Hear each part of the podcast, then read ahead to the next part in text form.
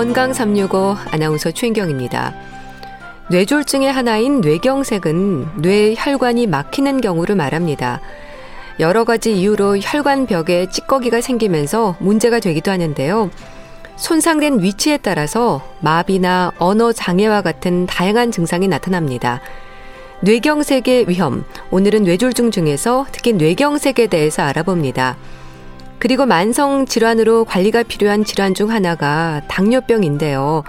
노인 당뇨병 환자들이 살펴야 하는 부분들에 대해서도 짚어보겠습니다. 건강 365 해오라기에 사랑은 받는 것이 아니라면서 듣고 시작하겠습니다. 뇌혈관 질환은 기온에 영향을 받는 질환일까요? 특히 겨울에 조심해야 한다는 말을 하는데요. 뇌졸중의 대부분을 차지한다는 뇌경색은 어떨까요? 차가운 공기가 뇌 혈관이 막히는 뇌경색의 위험으로도 이어질 수 있는 걸까요? 고려대 구로병원 신경과 김치경 교수와 함께 합니다. 교수님 안녕하세요. 네, 안녕하세요. 교수님, 이 뇌경색이 전체 뇌졸중의 대부분을 차지한다는 말을 합니다. 맞는 얘기입니까? 어, 그래서 뇌, 뇌졸중에는 크게 이제 혈관이 막히는 뇌경색과 터지는 뇌출혈이 있는데요. 예. 보통 이제 뇌경색이 더 많은 부분을 차지하고 있긴 합니다. 실질적으로 30년 전에 국내에서는 뇌출혈이 전체 한40% 정도를 차지했는데요. 뇌출혈의 비중은 점점 떨어져서 현재는 한 20% 정도 되어 있고 서구권 같은 경우는 이제 뇌출혈은 한 15%, 85%가 이제 뇌경색 혈관이 막히는 거라고 알려져 있습니다. 네. 아무래도 그 이유는 이제 뇌출혈은 이제 주로나 고혈압과 관련이 많아가지고요. 네. 고혈압의 관리가 예전보다는 그래도 충분치는 않지만 잘 좀 예전보다는 잘 되고 있어서 네. 뇌출혈 비율은 좀 떨어지고 있고 뇌경색은 증가되고 있습니다. 네. 그러니까 뇌경색이 뇌혈관이 막히는 건데요. 계절하고도 연관이 있습니까? 특히 겨울에 조심해야 한다는 말을 하거든요. 네, 그래서 이게 어 추워지면 확실히 숫자가 늘어나는 병이고 실제로 제가 어 근무하는 병원에서도 응급실에 내원하는 환자 수가 늘어나게 됩니다. 이제 조사에 따라서는 사실 좀 다양하긴 합니다. 여름에 많다는 조사도 있고 한절기, 겨울에 많다는 조사도 있고 이게 나라 상황이나 이제 지역에 따라서 좀 다른데요. 예. 주로는 저희 생각하기에는 그 변화, 온도의 변화가 별로 안 좋다라고 아, 생각을 하는데요. 온도의 변화요. 네, 그래서 겨울에 조심해야 한다는 말씀을 많이 드리는 이유가 이게 이제 요즘 난방 같은 게 굉장히 잘 되면서 실내는 따뜻한데 네. 갑자기 밖에 나가면 온도가 급격하게 떨어지는 음. 경우가 많습니다. 그래서 이런 이제 온도 변화가 우리 몸에서 혈관을 수축시켜서 혈압을 올린다든지 혈류량의 변화를 일으킨다든지 이럴 수 있기 때문에 실제 겨울에 더 조심해야 된다는 얘기는 추운 온도도 문제지만 상당히 더운 실내에서 차가운 바깥으로 나가는 이런 온도 변화에 더 주의를 해야 한다라고 말씀을 보통 많이 드립니다. 네. 뇌경색을 얘기할 때 뭐 동맥 경화, 고혈압이 항상 지적이 되던데요. 이런 것들이 뇌경색의 위험을 높이는 요인입니까? 네, 그렇습니다. 대표적으로 뇌경색의 위험을 높이는 요인으로 고혈압, 동맥경화, 흡연 뭐 이렇게 생각할 수 있는데요. 그래서 이제 혈압은 워낙 이제 중요한 요인이고 남자에서는 특히 좀 흡연이 더 중요하다라 고혈압도 중요하지만 흡연도 굉장히 중요하다고 생각합니다. 예. 음. 그리고 이제 동맥경화 같은 경우는 여러 원인으로 혈관벽에 이제 때가 껴, 뭐 제가 뭐 기름때, 뭐 콜레스테롤 때가 껴서 생기는 거다 이렇게 말씀을 많이 드리는데 동맥경화의 이제 대표적인 원인은 고지혈증, 당뇨병, 고혈압 이렇게 합쳐져서 생긴다 이렇게 보시면 되겠습니다. 네. 그러니까 고혈압이 있는 사람의 뇌졸중 위험이 정상 혈압인 사람보다 3배 이상 높다는 얘기가 있더라고요. 맞습니다. 그래서 사실 전체 뇌졸중, 그러니까 혈관이 터지는 뇌출혈과 뇌경색을 다 합치게 된다면 고혈압이 가장 중요한 요인이 아. 됩니다. 당연히 출혈에도 중요하고 막히는 뇌경색에도 중요하기 때문에 그런데 뇌경색에도 그러면 출혈에만 중요한 거냐 생각하기 쉽지만 뇌경색에도 이 고혈압이 굉장히 중요하거든요. 예. 그래서 혈관이 막히거나 터지는 것 모두에 고혈압이 중요하기 때문에 전체 뇌졸중의 세 배를 높인다 이런 말이 나오게 되었습니다. 음. 뇌혈관이 막힌다는 건 결국 산소 공급이 안 된다는 얘기인가요? 그렇습니다. 그래서 뇌 혈관이 막히게 되면 두 가지인데요. 산소 공급과 영양분 공급. 아, 영양분 공급이요. 안 된다는 음. 건데요. 예. 뇌가 이게 굉장히 약한 조직이거든요.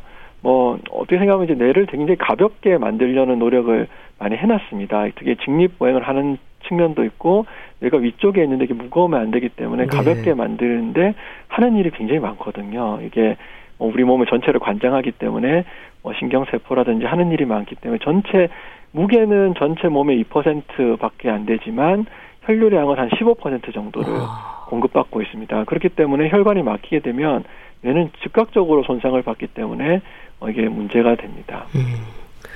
그럼 그렇게 뇌가 손상되기 시작하면서 뇌경색으로 쓰러질 때까지 급성으로 진행이 되는 건가요? 서서히 진행되다가 어느 날 갑자기 꽉 막히는 건가요?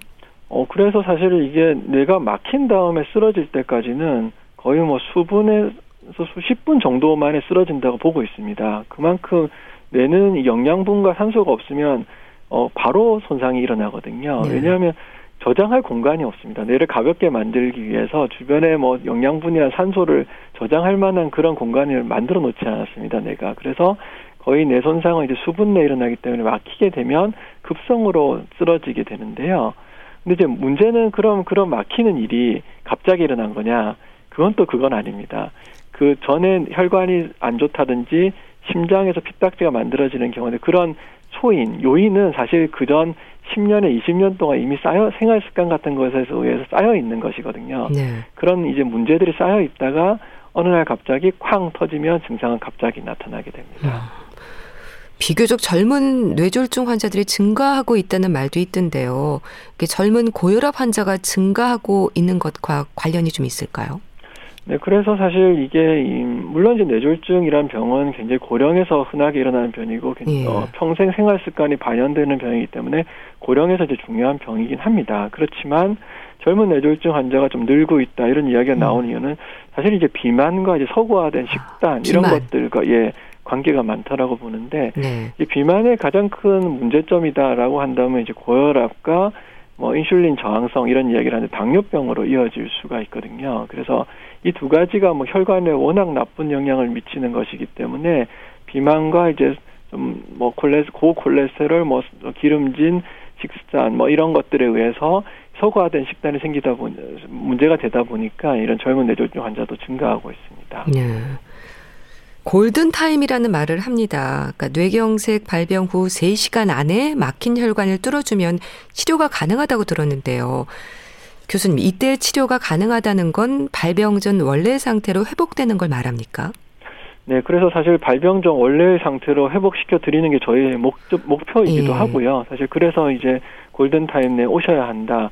시간이 지나버리면 아무리 뚫어도 오히려 출혈, 내 출혈과 같이 막힌 부분을 뚫으면 시간이 지난 다음에 뚫게 되면 내가 터지는 경우가 아. 있습니다. 그래서 오히려 손상만 일으키기 때문에 빨리 뚫어야 되거든요. 네. 그래서 근데 그렇지만 저희가 뭐 전 세계적으로 마찬가지로 공인된 치료를 했을 경우에 한 30% 정도는 굉장히 많이 회복된다고 돼 있고요. 한 반 정도는 그래도 뚜렷한 회복이 있는데 안타깝지만 사실 반 정도는 아직까지 후유증이 남습니다. 그래서 반이나 회복을 시킨다라고 생각하실 수도 있지만 또 반밖에 회복을 못 시키는 거냐라고 해서 아직은 더 좋은 치료 어떤 기술이 개발돼야 되겠지만 그래도 빨리 내원하시면 반 정도는 상당히 많은 회복을 이룰, 이룰 수가 있기 때문에요. 빨리 내원하시는 게 중요하다라고 말씀을 드립니다. 네. 골든 타임이 한 몇 시간 정도인가요? 그래서 사실 저는 이제 뭐 3시간 이내 오시면 가장 좋다라고 말씀을 드리는데요.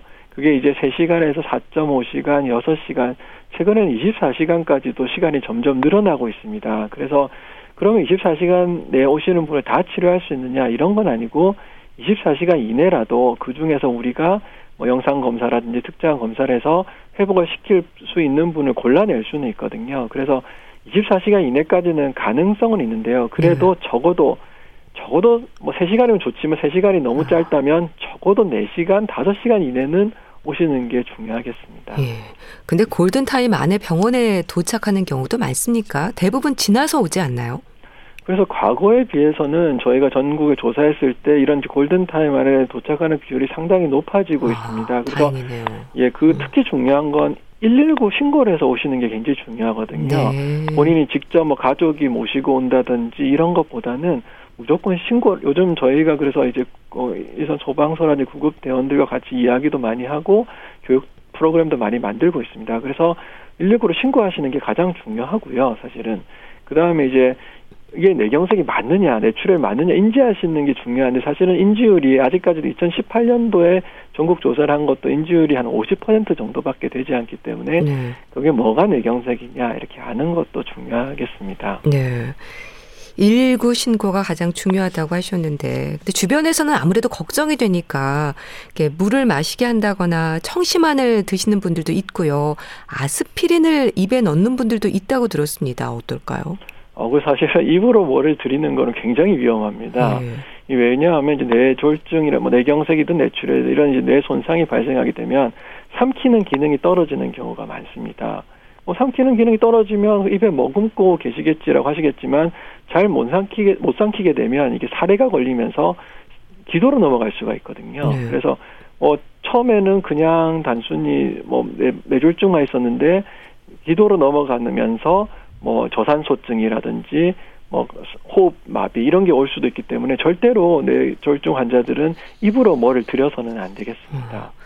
손을 따야 한다는 말도 많이 하는데요. 이게 위험할 수 있다면서요. 예, 그래서 손을 따는 부분도 있으신데 저는 막 위험한지는 잘 모르겠습니다. 그렇지만 이게 효과가 있는지도 잘 모르겠거든요. 아무래도 뇌혈관이 막히거나 터진 일이기 때문에 손을 딴다는 것 자체는 이제 다른 곳을 어떤 자극을 주는 거기 때문에 네.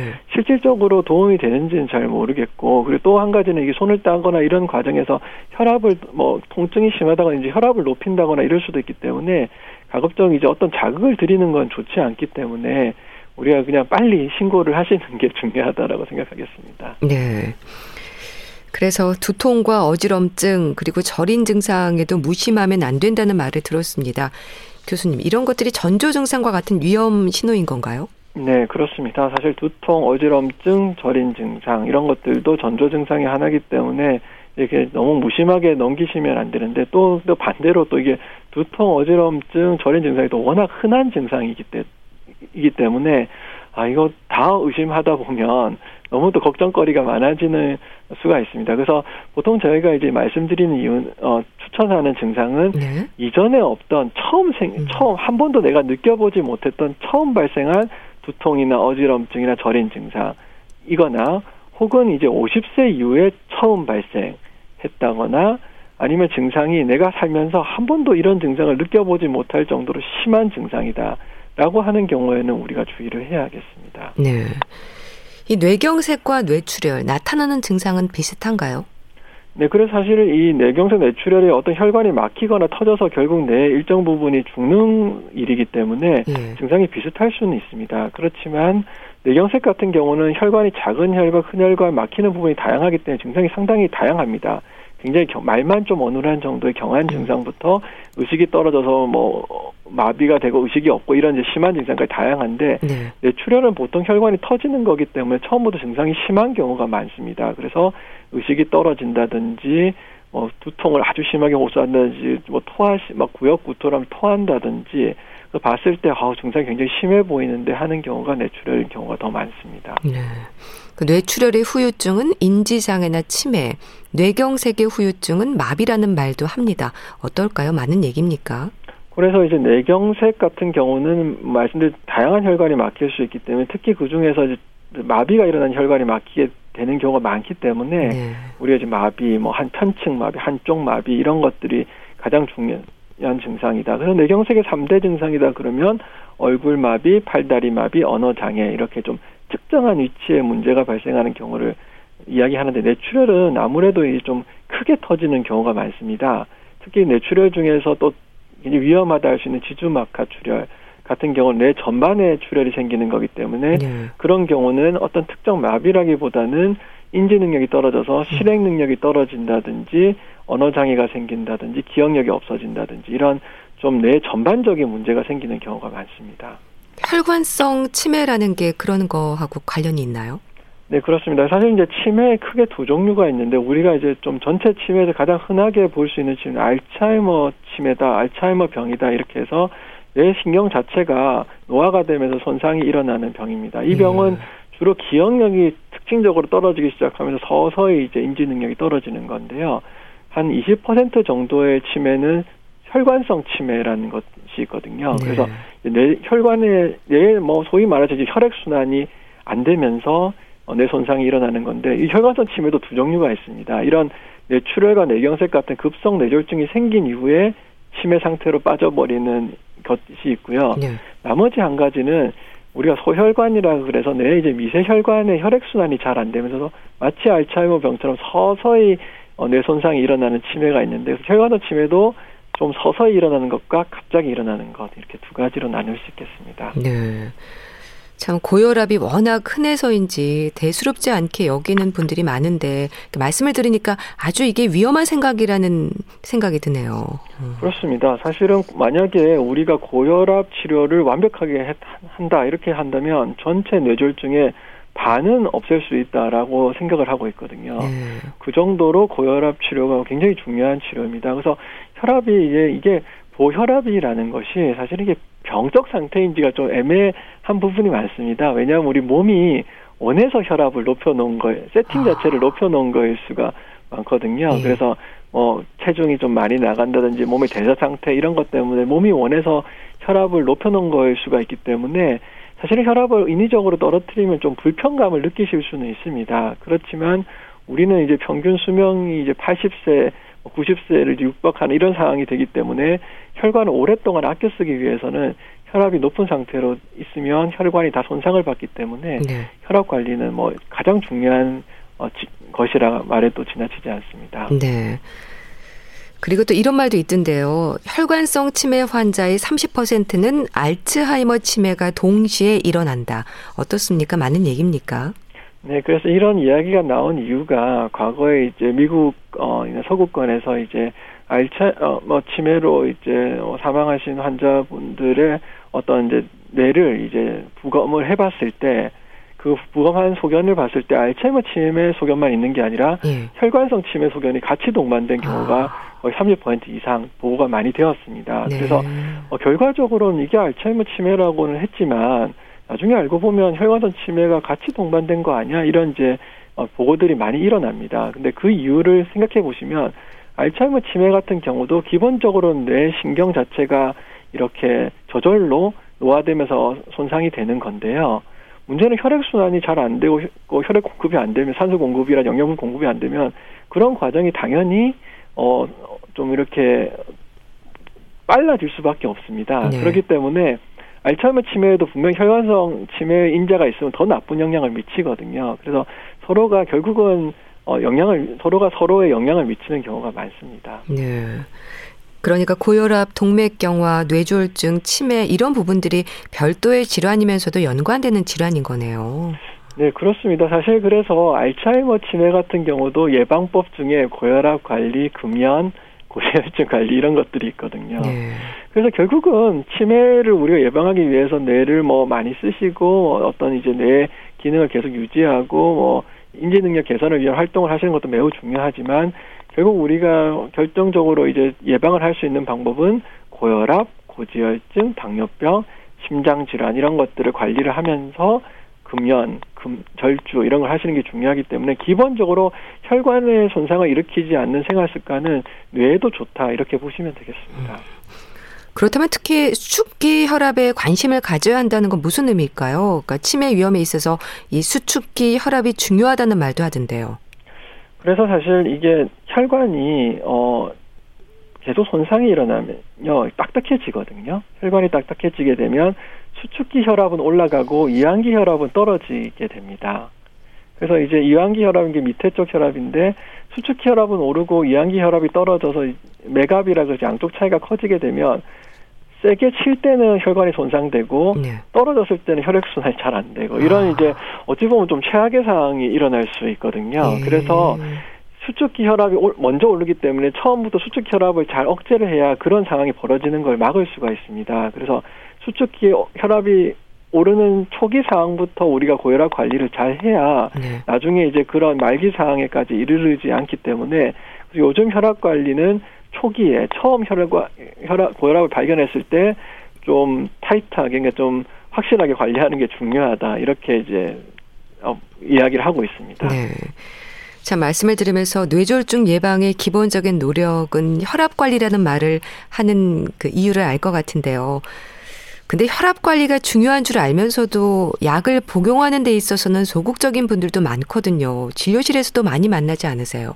그렇습니다. 그래서 혈압 관리 약 드시는 거에는 상당히 좀 불편감을 느끼시는 분도 많고요. 예. 그래서 저도 사실 이 혈압과 관련해서는 크게 세 가지를 말씀드리는데요. 이게 이제 체중이 늘거나 비만 체중이 늘거나 운동량이 줄거나 짜게 먹거나 이렇게 되면 혈압이 올라가게 됩니다. 그래서 반대로 운동을 많이 하고 체중을 줄이고 안 짜게 먹으면 혈압이 떨어질 수 있습니다. 그래서 이제 혈압이란 거는 우리 몸이 원해서 제가 말씀 올려놓은 거기 때문에 네. 이런 생활 습관 관리로 조절을 할 수 있거든요. 그래서 일단 약도 중요하지만 기본적으로 이 생활 습관 관리를 꼭 하셔야 하고요. 그런데 이제 왜 요즘 이제 혈압 관리의 어떤 진료 지침이라든지 가이드라인 같은 것들이 젊은 분들 처음 발견한 분들을 더 타이트하게 관리해야 된다 이렇게 말씀드리냐 그러면 혈관이 이게 손상을 받아서 점점 딱딱해지면 나중에는 이런 생활 습관으로 관리가 안 되게 됩니다. 네. 그래서 이제 생활 습관 관리는 당연히 하셔야 되고 처음 발견했을 때 혈압을 좀 타이트하게 관리를 해야 나중에 이제 생활 습관만으로는 관리가 안 되는 상황을 피할 수 있기 때문에 우리가 초기에 발견했을 때 아 이거 아직 젊으니까 아직은 별일이 없으니까 하시면 안 되고 초기 발견했을 때 어떻게든 생활 습관도 바꾸고 네. 약을 먹던 해서 정상 혈압 변이 내로 일단 집어넣어 놓는 게 장기적으로 나중에 이제 약이 많이 늘지 않고 생활 습관으로도 충분히 관리할 수 있는 상황이 될 수 있기 때문에 초기 관리가 굉장히 중요합니다. 네. 그리고 또 건강검진에서도 우리가 좀 유, 심히 살펴야 할 수치들이 많을 것 같은데요. 어떤 수치에도 민감해야 할 필요가 있을까요?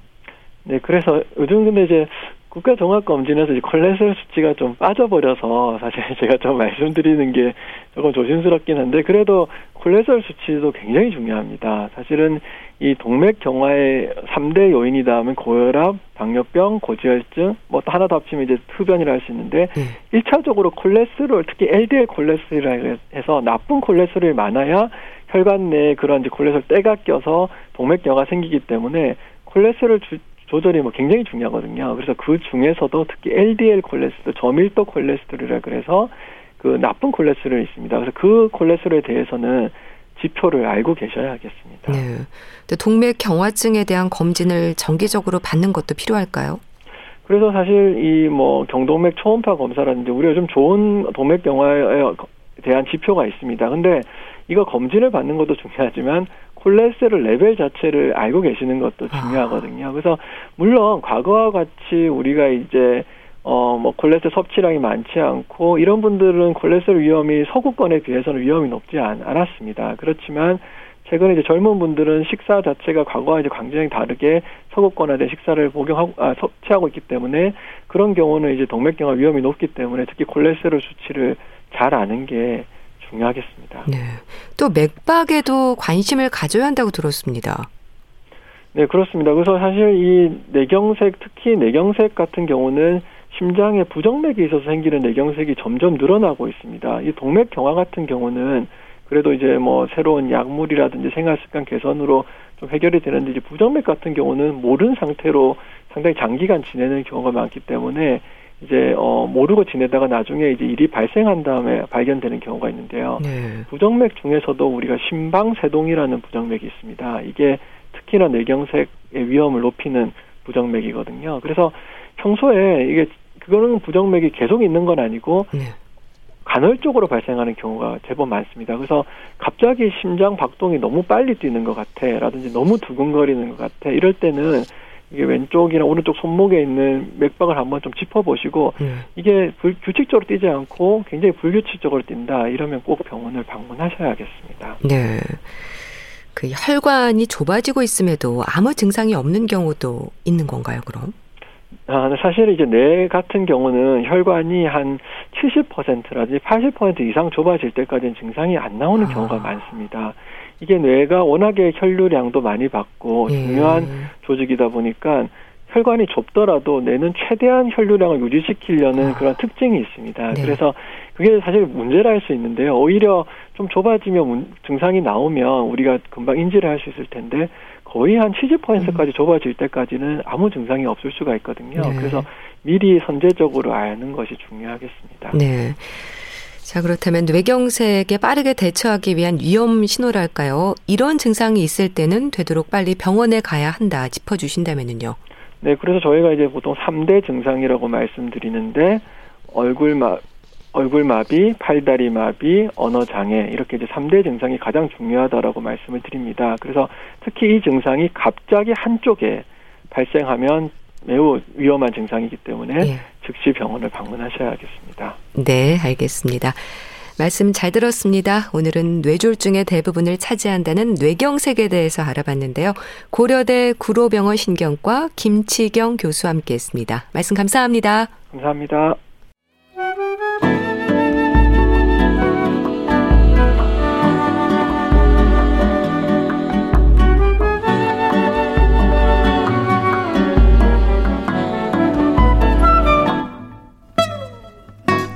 건강한 하루의 시작.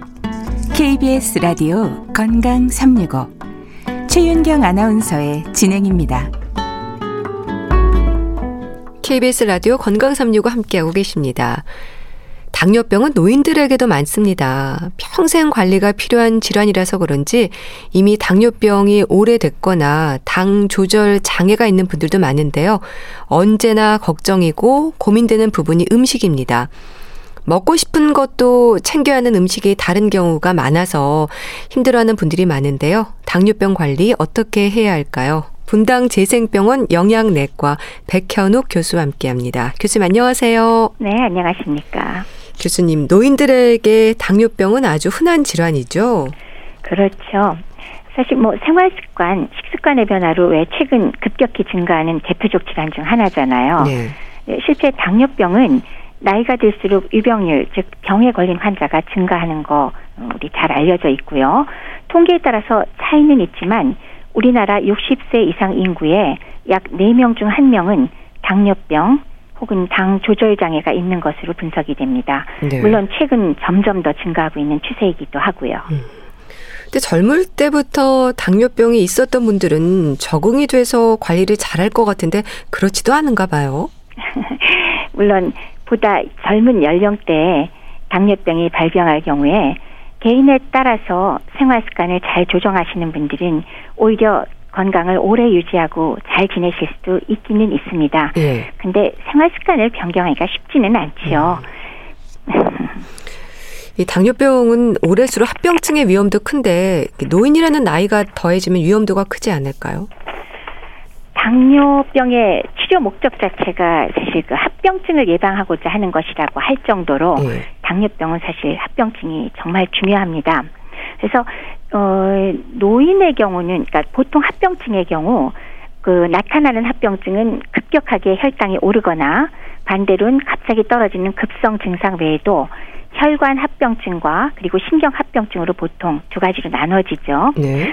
이런 전형적인 합병증 증상 외에 그 노인의 경우는 노인 증후군으로 보이는 요실금, 인지장애, 낙상, 요로 감염 등의 감염증이 자주 발생하거나 또 조절 안 되는 설사나 변비, 체중 감소가 동반되기가 쉽고요.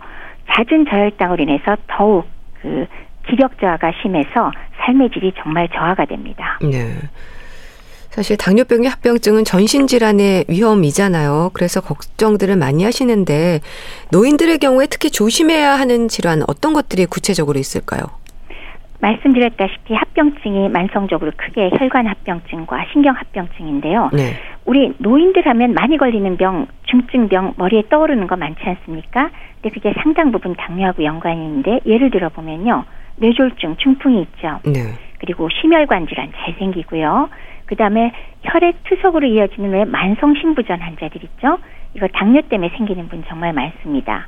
그리고 왜 당뇨병으로 해서 눈이 나빠졌다 안 보인다 하는 분들은 당뇨병성 망막증이고요. 그 다음에 당뇨 발로 인해서 왜 족부나 하지 절단하는 분 많이 보시잖아요. 네. 이러한 그 혈관 합병증, 신경 합병증의 결과로 이런 것들이 나오는데 특히나 노인 당뇨병 환자는 심혈관 질환 사망률이 매우 높은 것으로 알려져 있습니다. 네. 그럼 당뇨병 환자들이 왜 이런 질환들이 특히 위험할까요? 어, 당뇨 환자들의 경우는 같은 질환이 걸리더라도 그 노인의 경우는 그 이런 발병도 높아지지만은 진행이 됐을 때 당연히 여러 가지 문제로 인해서 그 면역력이 떨어지잖아요. 예. 그리고 나타나는 증상도 소위 말해서 노인의 특성 때문에 말씀드렸듯이 그 노쇠와 연관된 노인성 증후군 등의 여러 가지 질환을 발병하기 때문에 그 때문에 사망률이나 위험도가 훨씬 올라가게 되는 거죠. 네. 그 심혈관 질환의 위험이라고 한다면 심근경색, 협심증을 말하는 건가요? 그렇죠. 죽상경화로 말하자면 이제 동맥경화증으로 인해서 어, 특히 심장혈관에 관상동맥이 막히면 협심증이나 심근경색 등이 유발하게 되고 사망 위험률이 매우 올라가게 되죠. 음.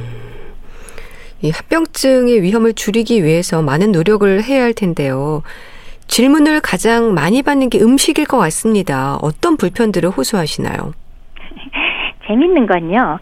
물론 뭐 요새는 많이 교육이 돼서 그런 경우가 많이 줄었지만은 당뇨병입니다라고 하면은 어떻게 하면 치료가 돼요? 물어보시잖아요. 예. 그러면 우리 일상적으로 답변하는 거, 뭐, 운동을 해야 되고요. 음. 필요하면 약물요법을 써야 되고요.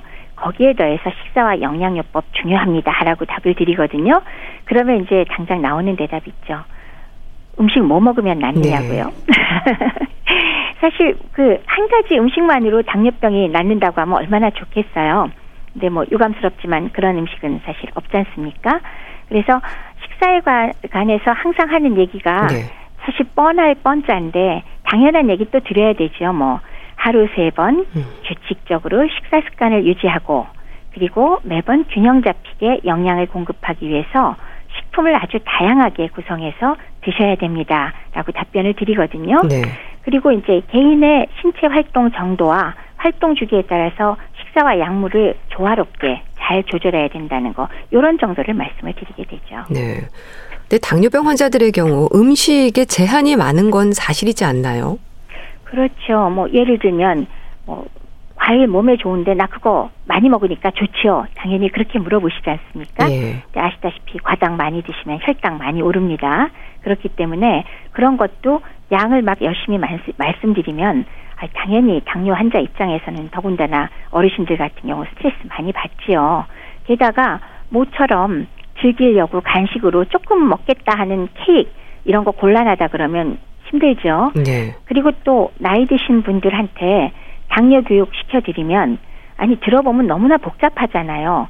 식품군이 어쩌고 저쩌고 음. 그리고 각각 요만큼 먹어야 되고 뭐뭐 뭐 저울로 달라는 등 그러면 사실 음식 제한 너무 심하다고 느낄 수밖에 없죠. 네. 과일도 한쪽 정도에 만족해야 되는 거죠? 그렇죠. 물론 이제 다 양은 차이가 있지만 그냥 한쪽이라고 생각해 두시는 음. 게 안전합니다. 네. 그럼 당뇨병 환자들의 식습관 어떤 조언을 하세요?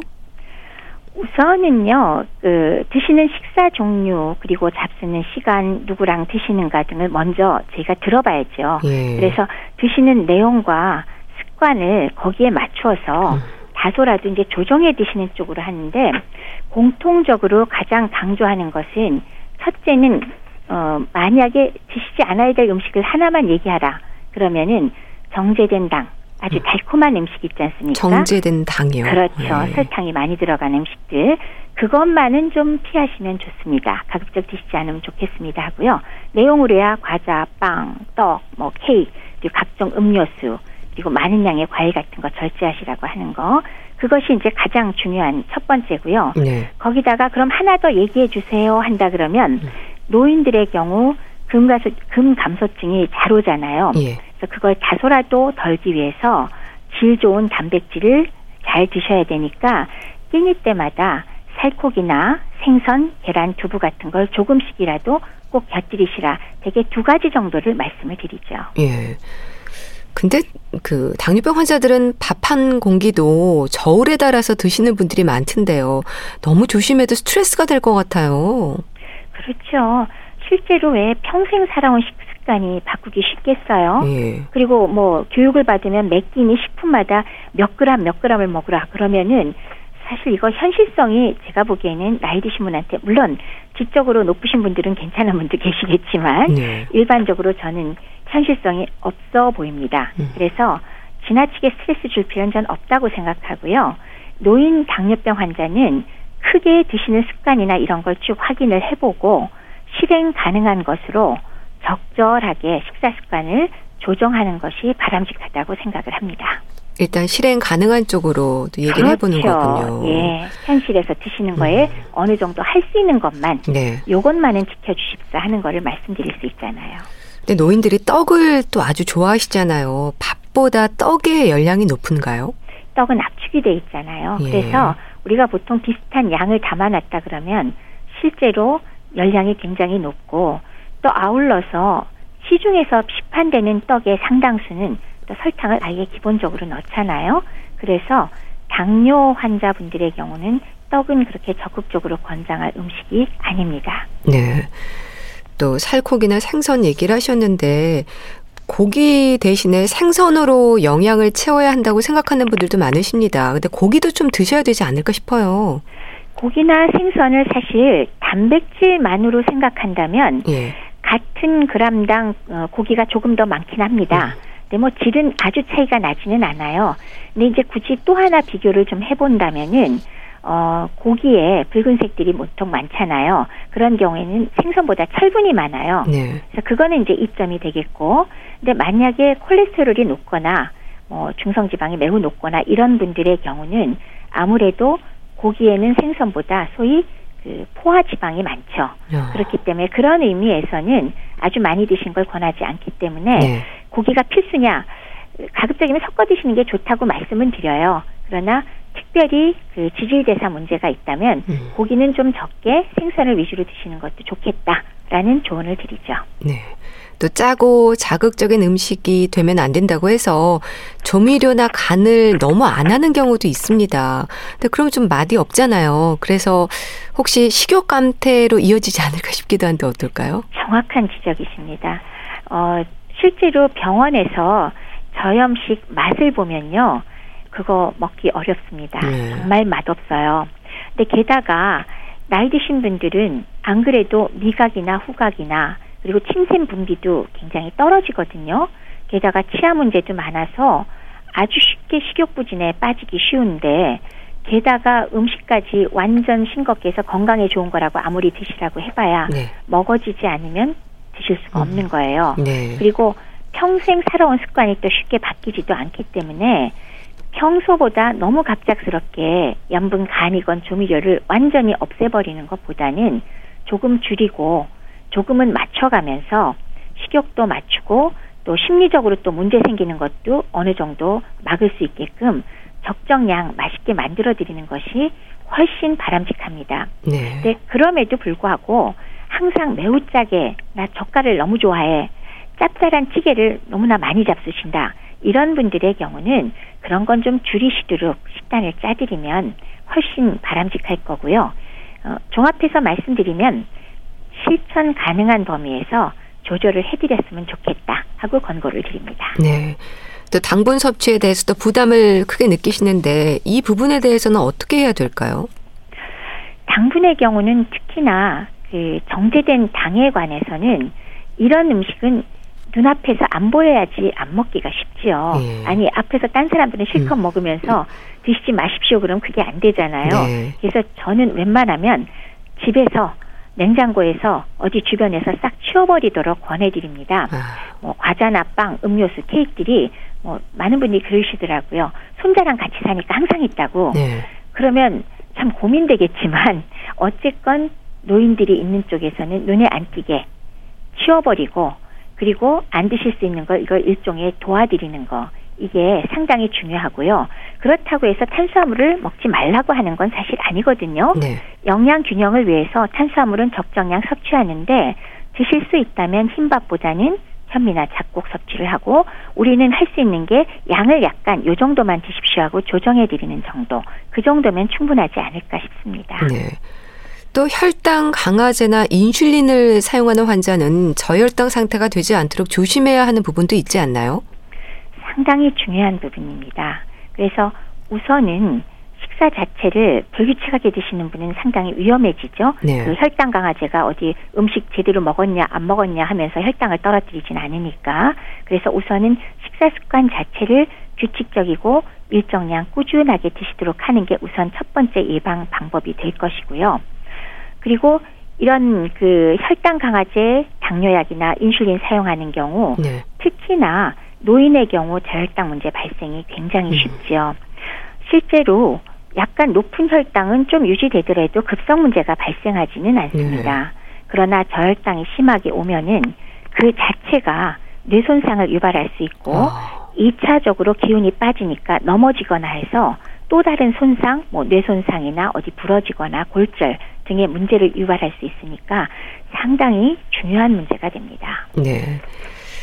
자, 당뇨병으로 관리 중인 분들에게 좀 삼가야 하는 부분들이 있다면 짚어주세요.